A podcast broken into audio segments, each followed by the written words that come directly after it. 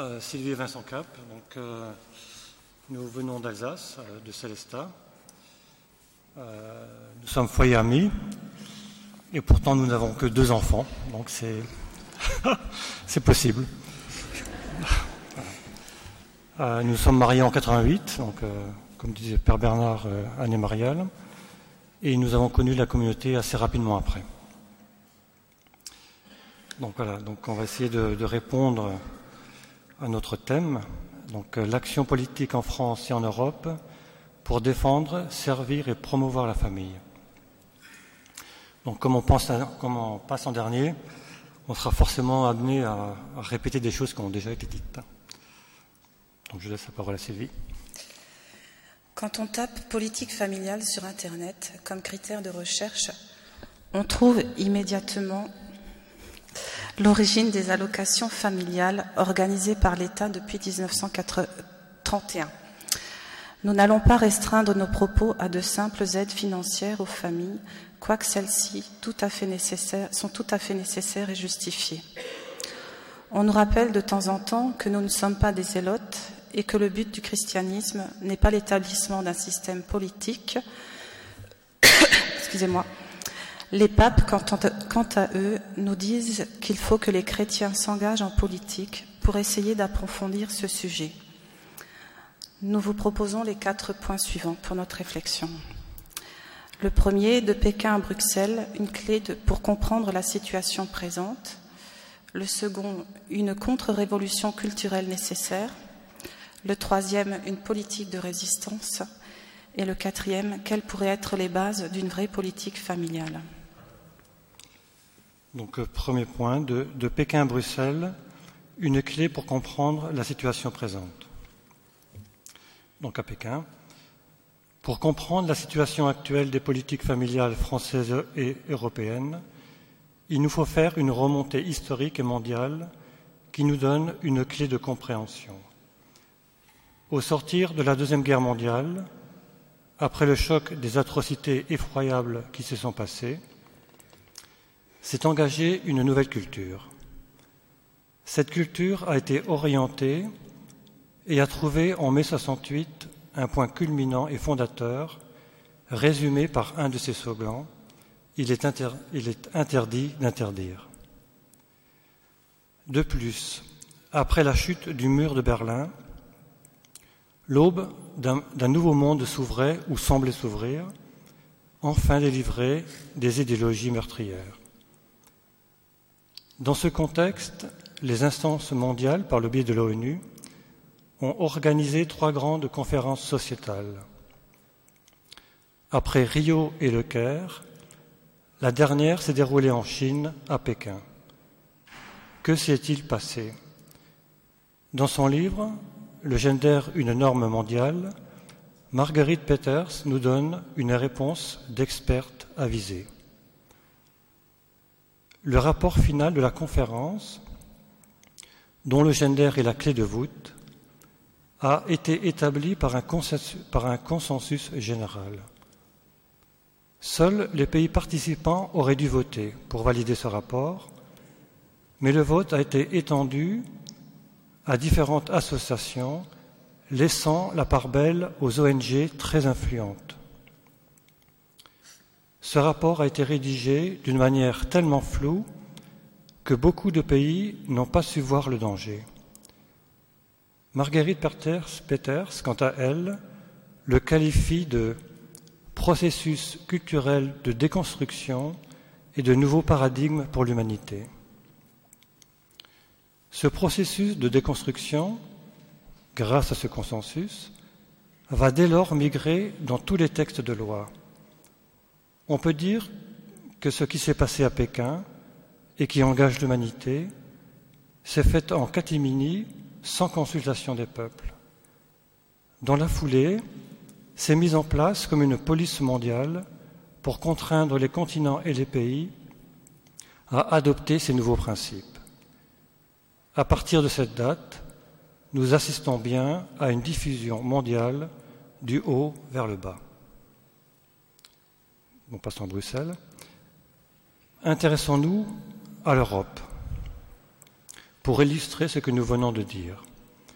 Pour cela, nous nous sommes servis d'une conférence que nous avons trouvée sur le site Salon Beige en, le 13, en fin le 13 juin euh, de cette année, donnée par Patrice André. Alors Patrice André, c'est un juriste, un essayiste, euh, spécialiste en gender, et il est intervenu dans une des grandes manifestations, la Manif pour tous. Donc il va parler en fin de de la Constitution européenne. La Constitution, européenne a été rédigée en allégeance à ce consensus de Pékin, dix ans après. Nous savons que le peuple de France l'a repoussé par référendum, mais personne n'ignore que celle-ci est revenue à l'identique, ou pratiquement, par le traité de Lisbonne, en se gardant bien de consulter à nouveau le peuple. Patrice André explique comment la Charte des droits fondamentaux document annexe au traité de Lisbonne, a été rédigé. Au départ, ce n'était qu'un cercle de réflexion composé de délégués de chaque pays européen et ils se sont autoproclamés en convention ayant autorité à rédiger cette charte.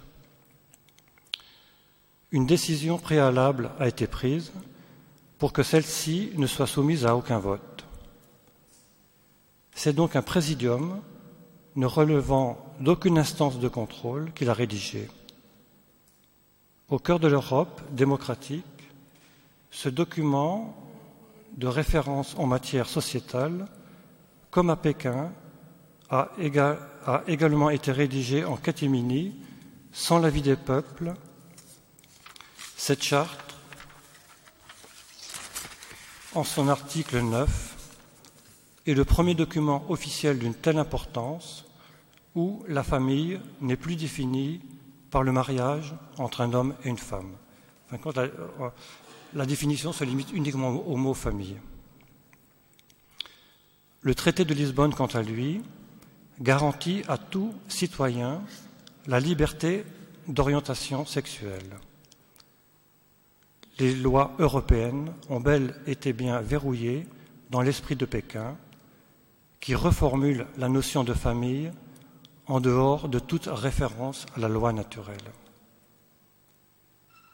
Rappelons l'enjeu du combat de la famille, qui peut symboliquement se comprendre par la confrontation de deux mots, comme cela a été dit euh, l'an passé, à savoir le mot personne et le mot individu. Au mot personne est associé le genre masculin-féminin, avec la primauté de la relation et du don de soi, qui se traduit par le mariage et la filiation, faisant de la famille une communauté de personnes. Au mot individu correspond le gender, avec la primauté du désir et de la liberté absolue, jusqu'à décider de sa propre orientation sexuelle et réduisant la famille à une association d'individus. À ce stade, nous pouvons poser une première conclusion.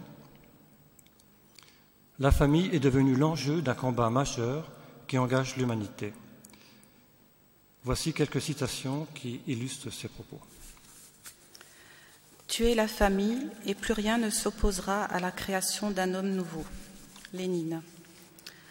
L'Union européenne se traduit sur un mythe. L'Union européenne se construit sur un mythe idéologique par nature mortifère. Le cœur de ce mythe est anthropologique et moral. Fabriquer un homme nouveau, enfin libéré de ses racines, afin d'agir sur l'arbitraire de sa volonté. Émeric Choprade, homme politique. La notion de famille m'agresse. Quand il y a plusieurs personnes d'une même famille dans une pièce, tout cet ADN regroupé me, donne la nausée. Pour moi, être à table avec ses parents, c'est déjà de l'inceste. Quand, mes, amis ont des enfants, je ne les vois plus jusqu'à ce qu'ils en soient libérés. C'est un extrait d'une interview donnée par euh, Yann Moi, qui est le futur euh, chroniqueur de l'émission On n'est pas couché donc des citations un peu plus euh, positives. Dieu lui-même est l'auteur du mariage qui procède en propre des valeurs et des fins diverses. Tout cela est d'une extrême importance pour la continuité du genre humain. On retrouve en Gaudium Espèce numéro 48. Pour terminer, un, extrait de la lettre de Sœur Lucie de Fatima adressée au cardinal Cafara, La bataille finale entre le, le Seigneur et le règne de Satan portera sur le mariage et la famille. Nous pouvons conclure ce premier long chapitre par les réflexions suivantes. Premièrement, avant d'être politique, le combat pour la famille est avant tout spirituel. C'est le cœur de la création que l'on veut détruire, à savoir l'homme. Notre valeureux pape Saint Jean-Paul II a été un prophète en ce domaine et a lancé la nouvelle évangélisation. Deuxièmement, les racines de ce combat pour la famille sont culturelles. Il nous faut donc une véritable contre-révolution culturelle. Troisièmement, face à la situation actuelle, notre action politique doit être une résistance. Et quatrièmement, une refondation profonde de la politique est nécessaire. Donc voilà, donc on va redévelopper ces quatre points. Donc une contre-révolution culturelle nécessaire. Comme le dit le pape François dans sa dernière encyclique Laudato Si, tout est lié. On ne peut pas séparer la famille de son contexte culturel global. Un homme politique récemment décédé disait Il faut terroriser les terroristes. Charles Pasqua. Éric Zemmour, quant à lui, déclare Il faut déconstruire les déconstructeurs. Notons qu'Éric Zemmour, dans son livre Le suicide français, fait une analyse intéressante sur l'évolution de notre société depuis 1945 qui confirme bien l'influence de la culture. Euh, nous essayons d'aborder quelques pistes de réflexion. Donc la première, c'est prudence et discernement. En premier lieu, il faut être lucide sur la situation présente et, par un discernement, se tenir hors du cadre de ce processus de déconstruction. Cela requiert une bonne connaissance du phénomène, une formation personnelle et une formation collective. Attention aux médias qui sont un des vecteurs importants dans la diffusion de ce courant de pensée. Là aussi, la prudence et le discernement sont impératifs. Le recours à des médias alternatifs sérieux est indispensable, tels que Salon Beige, Liberté politique ou TV Liberté. Deuxième piste de réflexion, famille, que seraient les peuples sans toi? Nous citons un article de Gregor Pipinck, qui est docteur en droit et directeur du Centre européen pour le droit et la justice, que nous avons relevé sur le site Zénith. Ce qui est en cause à travers le débat sur l'école, le mariage et la famille, c'est la structure de la nature de la société. Le mariage, l'école et la famille sont interdépendantes et définissent largement la société. Il faut reconnaître que ce débat oppose le peuple ordinaire de la rue à une soi-disant élite éclairée dont le projet sociétal, comme la théorie du gender, est peu concevable pour les, pour les, non-initiés. Il nous semble très important de relever ce point il y a un décalage énorme entre le peuple, qui dans l'ensemble ignore ce qui se passe, et les élites qui ont conçu ces théories et qui détiennent les pouvoirs. La notion d'une vraie famille naturelle est loin d'être effacée dans l'esprit des gens. Un discours authentique, accompagné de témoignages de familles heureuses de l'être, peuvent, en toute logique, avoir l'assentiment des peuples. Là encore, l'enjeu médiatique est majeur. En termes de témoignages, Comment ne pas voir la canonisation de Louis et Zélie Martin comme un signe providentiel? Femme, que tu es belle.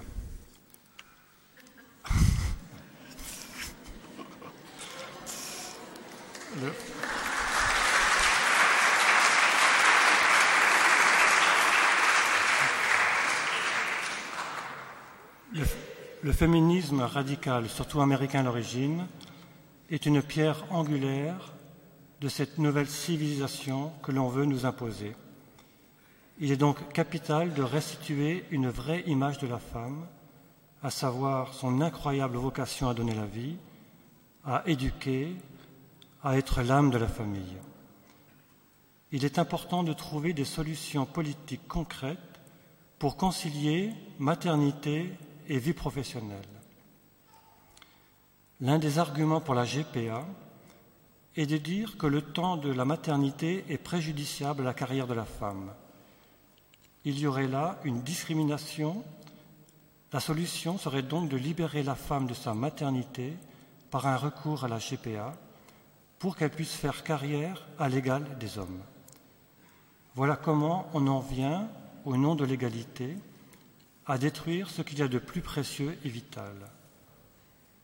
Le combat des femmes est décisif, soit du côté d'Ève et se mettre sous la loi du démon, soit du côté de Marie et de le vaincre. Père, que tu es nécessaire.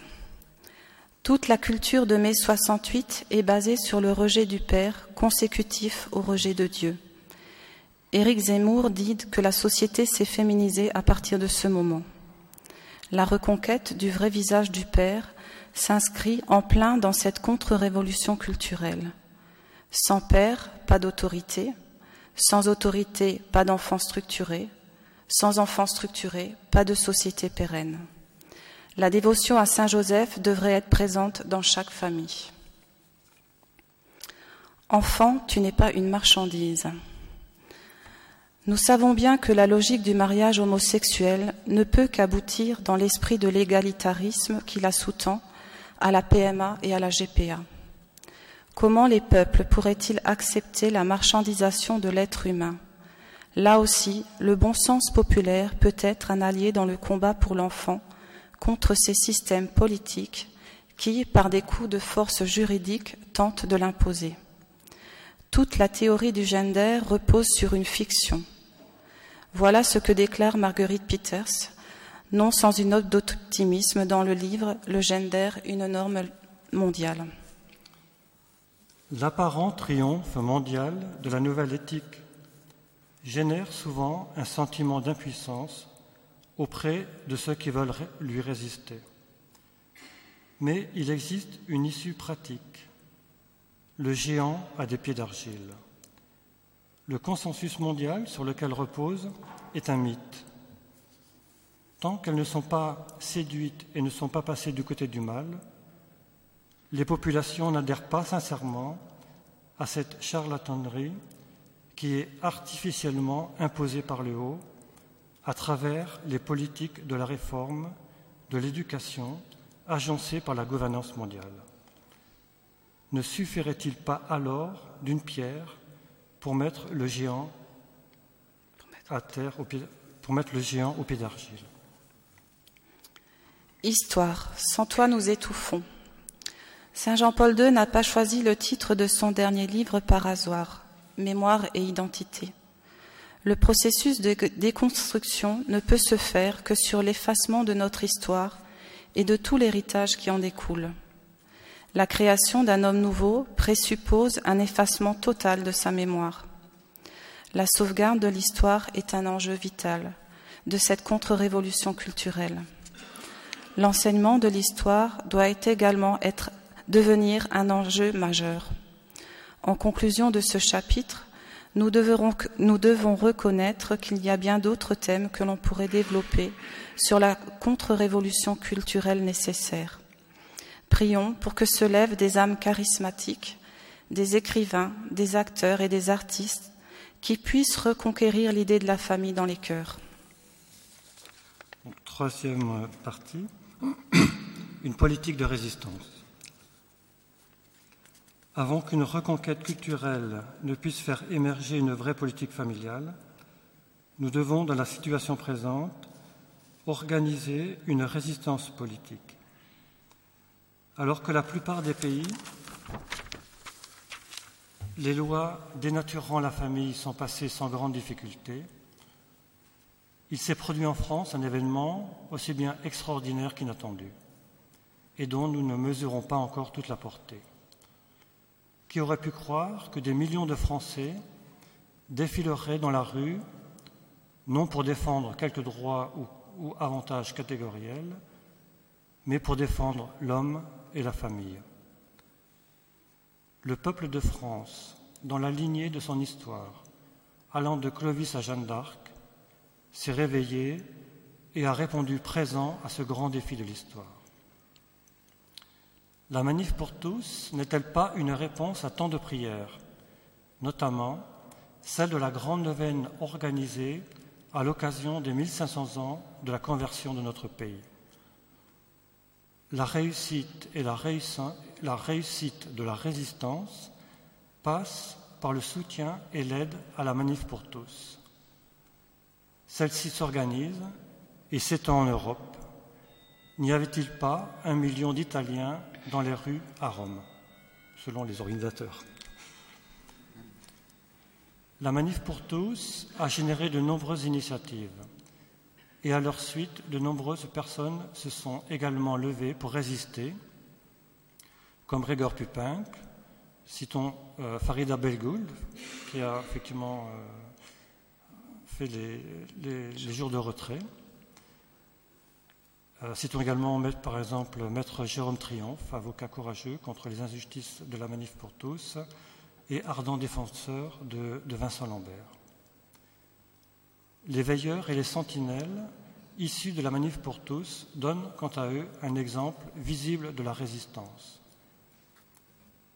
Soutenons les quelques hommes politiques courageux qui n'ont pas hésité à aller à contre-courant, tels que Frédéric Poisson, président du, Parti démocrate chrétien et député des Yvelines, et Jacques Bompard, député, député du Vaucluse. Une stratégie de résistance passe aussi par des alliances. Le peuple russe, dont le pays est un, rare pays à combattre le gender, ne serait-il pas un allié incontournable? Une importante étape sera franchie le jour où le serviteur du successeur de Pierre ira rendre visite au successeur de Saint André à Moscou. De même, comme le rappelle monseigneur Sarah, n'oublions pas les peuples africains. Pour terminer ce chapitre, Rappelons-nous la résistance du peuple polonais contre le nazisme et le stalinisme. Qu'aurait-il fait sans sa foi et sa culture? Soyons à l'image de nos frères polonais qui ont persévéré dans la résistance et ne se sont pas laissés séduire par des, dialectiques trompeuses. Alors, quatrième partie, nous avons essayé de voir quelles seraient les bases possibles pour une vraie politique familiale. Reprenons la phrase du pape François, tout est lié. On ne peut pas séparer une politique familiale d'un système politique global, de même qu'on ne peut pas séparer la famille de la société, car elles sont dépendantes l'un de l'autre. Alors, première base, le respect de la loi naturelle. La culture de mai 68 s'enracine dans la philosophie des Lumières et les systèmes politiques actuels dans la, dans la Révolution française. Il faut donc remonter jusque-là. Écoutons Saint Jean-Paul II dans l'Évangile de la vie au numéro 70, qui lui-même renvoie à Veritatis Splendor. Le fondement de ces valeurs ne peut se trouver dans des majorités d'opinion provisoires et fluctuantes, mais seulement dans la reconnaissance d'une loi morale objective en tant que la loi naturelle inscrite dans le cœur de l'homme est une référence normative pour la loi civile elle-même. Lorsque, à cause d'un tragique obscurcissement de la conscience collective, le, scepticisme en viendrait en mettre en doute jusqu'aux principes fondamentaux de la loi morale, c'est le système démocratique qui serait ébranlé dans ses fondements réduit à un simple mécanisme de régulation empirique d'intérêts divers et opposés. Saint Jean-Paul II pose donc là une condition préalable pour élaborer un système politique qui voudrait garantir une politique familiale. L'homme ne peut pas décréter le bien et le mal par des lois votées à la majorité. Comme condition de base, un système politique d'État doit reconnaître la loi naturelle et s'incliner devant elle. Alors, deuxième base possible, la participation des familles. Saint Jean-Paul II, dans Familiaris Consortio, au numéro 44, nous dit le rôle social de la famille est appelé à s'exprimer aussi sous forme d'intervention politique. Ce sont les familles en premier lieu qui doivent faire en sorte que les lois et les institutions de l'État non seulement s'abstiennent de blesser les droits et les devoirs de la famille, mais encore les soutiennent et les protègent positivement. Il faut à cet égard que les familles aient une conscience toujours plus vive d'être les protagonistes de ce qu'on appelle la politique familiale et qu'elles assument la responsabilité de transformer la société. Dans le cas contraire, elles seront les premières victimes des maux qu'elles se sont, contentées de constater avec indifférence. Saint Jean-Paul II nous, donne donc là une deuxième condition. C'est aux familles elles-mêmes d'être artisans et moteurs d'une vraie politique familiale. Comment ne pas penser à la dynamique de la manif pour tous? Troisième base, le principe de subsidiarité. Saint Jean-Paul II nous rappelle au numéro 45 de Familiaris Consortio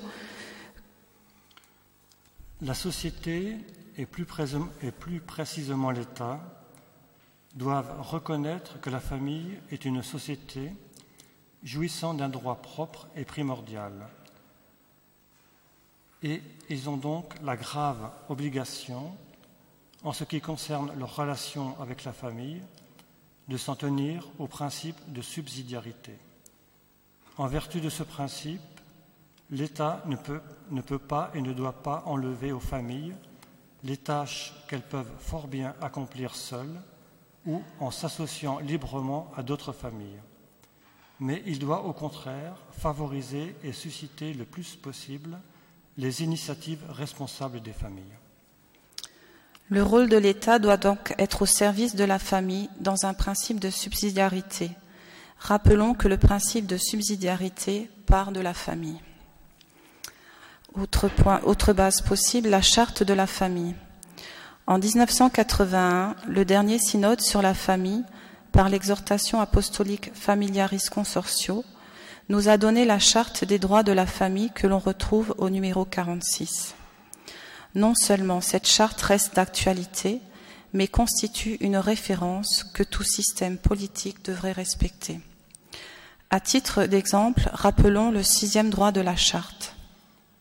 Le droit d'éduquer ses enfants conformément à ses traditions et à ses valeurs religieuses et culturelles grâce aux instruments, aux moyens et aux institutions nécessaires.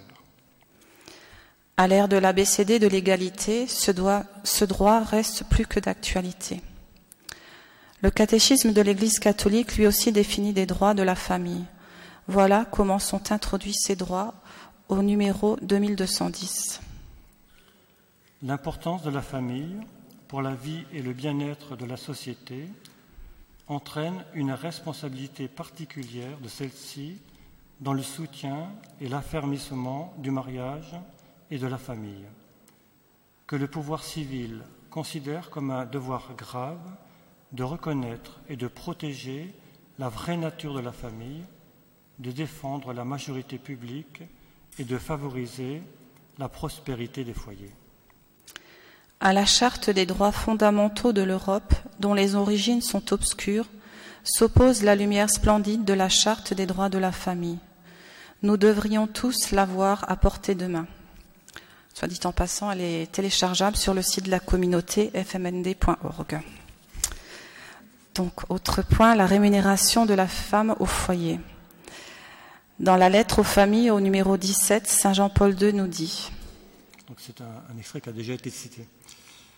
Parlant du travail en référence à la famille, il convient de souligner l'importance et le poids du travail des femmes dans leur foyer. Il doit être reconnu et valorisé au maximum. La charge de la femme qui, après avoir donné le jour à un enfant, le nourrit, le soigne et subvient à son éducation, spécialement au cours des premières années, est si grande qu'elle n'a pas à craindre la comparaison avec aucun travail professionnel. Une bonne politique familiale devrait donc passer par une reconnaissance et une rémunération de la femme au foyer. Autre point de, autre, base, écologie humaine et intégrale. Comment, comment sortir des emprises idéologiques qui inspirent la plupart des systèmes politiques qui ont abouti à la situation actuelle une refondation doit reposer sur de nouvelles bases solides. L'écologie humaine intégrale n'est-elle pas une nouvelle approche du monde et de l'homme qui pourrait constituer cette nouvelle base? Entre nature physique et nature de l'homme, des liens et des passerelles peuvent être compris par un grand nombre. Un chemin de retour vers la loi naturelle peut progressivement se dégager. Un nouveau visage du christianisme peut s'éclairer par une théologie de la création. La menace extrême et visible de la nature physique peut permettre de dévoiler les menaces, non moins extrêmes, mais cachées, de la nature de l'homme. Expliquer le lien entre les deux peut être un élément déclencheur puissant dans la conversion des peuples.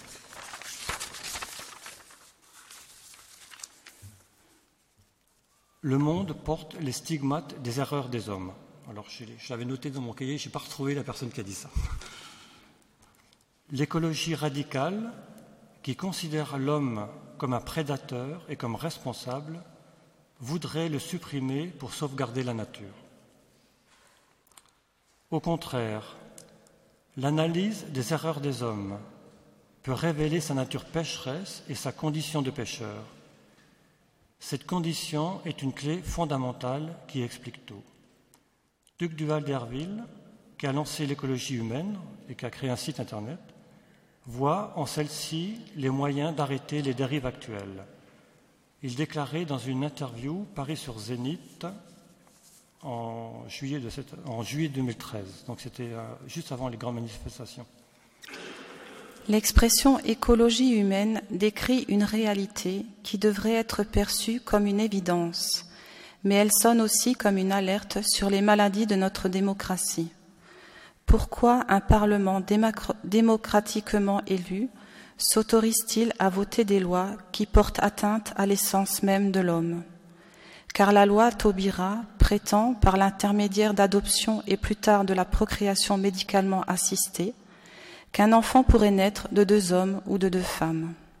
C'est un bouleversement radical, l'effacement d'un élément majeur du patrimoine commun de l'humanité, l'effondrement d'un repère qui incite inexorablement à d'autres glissements. C'est donc le moment ou jamais de s'engager et de réfléchir pour maîtriser davantage notre destin et résister aux sirènes du scientisme et de l'idéologie libérale libertaire qui transforme l'homme le plus fragile en victime du désir des plus forts. Le pape François, dans sa dernière encyclique, Laudat Si, voit l'écologie comme un nouveau départ. Voici ce qu'il dit au numéro 207. Euh, comme jamais auparavant dans l'histoire, notre destin commun nous invite à chercher un nouveau commencement. Faisons en sorte que notre époque soit reconnue dans l'histoire comme celle de l'éveil d'une nouvelle forme d'hommage à la vie, d'une ferme résolution d'atteindre la durabilité, de l'accélération de la lutte pour la justice et la paix, et de l'heureuse célébration de la vie. Donc, en conclusion, pour traiter notre sujet, nous sommes partis de la conférence de Pékin qui entraînera ce qui peut s'apparenter à une véritable conspiration contre la famille. L'action politique pour promouvoir la famille ne peut se déterminer que face à cette réalité. Une résistance est indispensable, mais même bien organisée, elle est insuffisante. Une contre-révolution culturelle doit s'amorcer pour reconquérir les peuples à la réalité de la famille naturelle. L'écologie humaine est intégrale et intégrale, peut se présenter comme une dynamique importante pour constituer les bases d'une refondation d'une politique familiale. mais ce sont les familles qui doivent être en premier lieu à la manœuvre. Si les familles de France s'unissent, la loi Taubira pourra être abrogée. Si les peuples d'Europe s'unissent dans cet élan de la famille, ce sont les lois européennes qui pourront être réécrites. Si les peuples des continents s'unissent, la conférence de Pékin pourra être effacée et souffrira alors l'ère de la conspiration de l'amour. Mais n'oublions pas la lettre de sœur Lucie de Fatima. La famille, la famille est l'enjeu d'un combat qui nous dépasse. Nous laisserons donc le dernier mot à notre pape de la famille, qui était Saint Jean-Paul II. Voici ce qu'il disait aux familles en 1994 à la fin de la lettre qu'il leur adressait. C'est par la famille que se déploie l'histoire de l'homme, l'histoire du salut de l'humanité. J'ai cherché à montrer que la famille se trouve au centre d'un grand affrontement entre le bien et le mal, entre la vie et la mort, entre l'amour et tout ce qui s'oppose à l'amour. C'est à la famille qu'est confiée la tâche de lutter d'abord pour libérer les forces du bien dont la source se trouve dans le Christ, rédempteur de l'homme.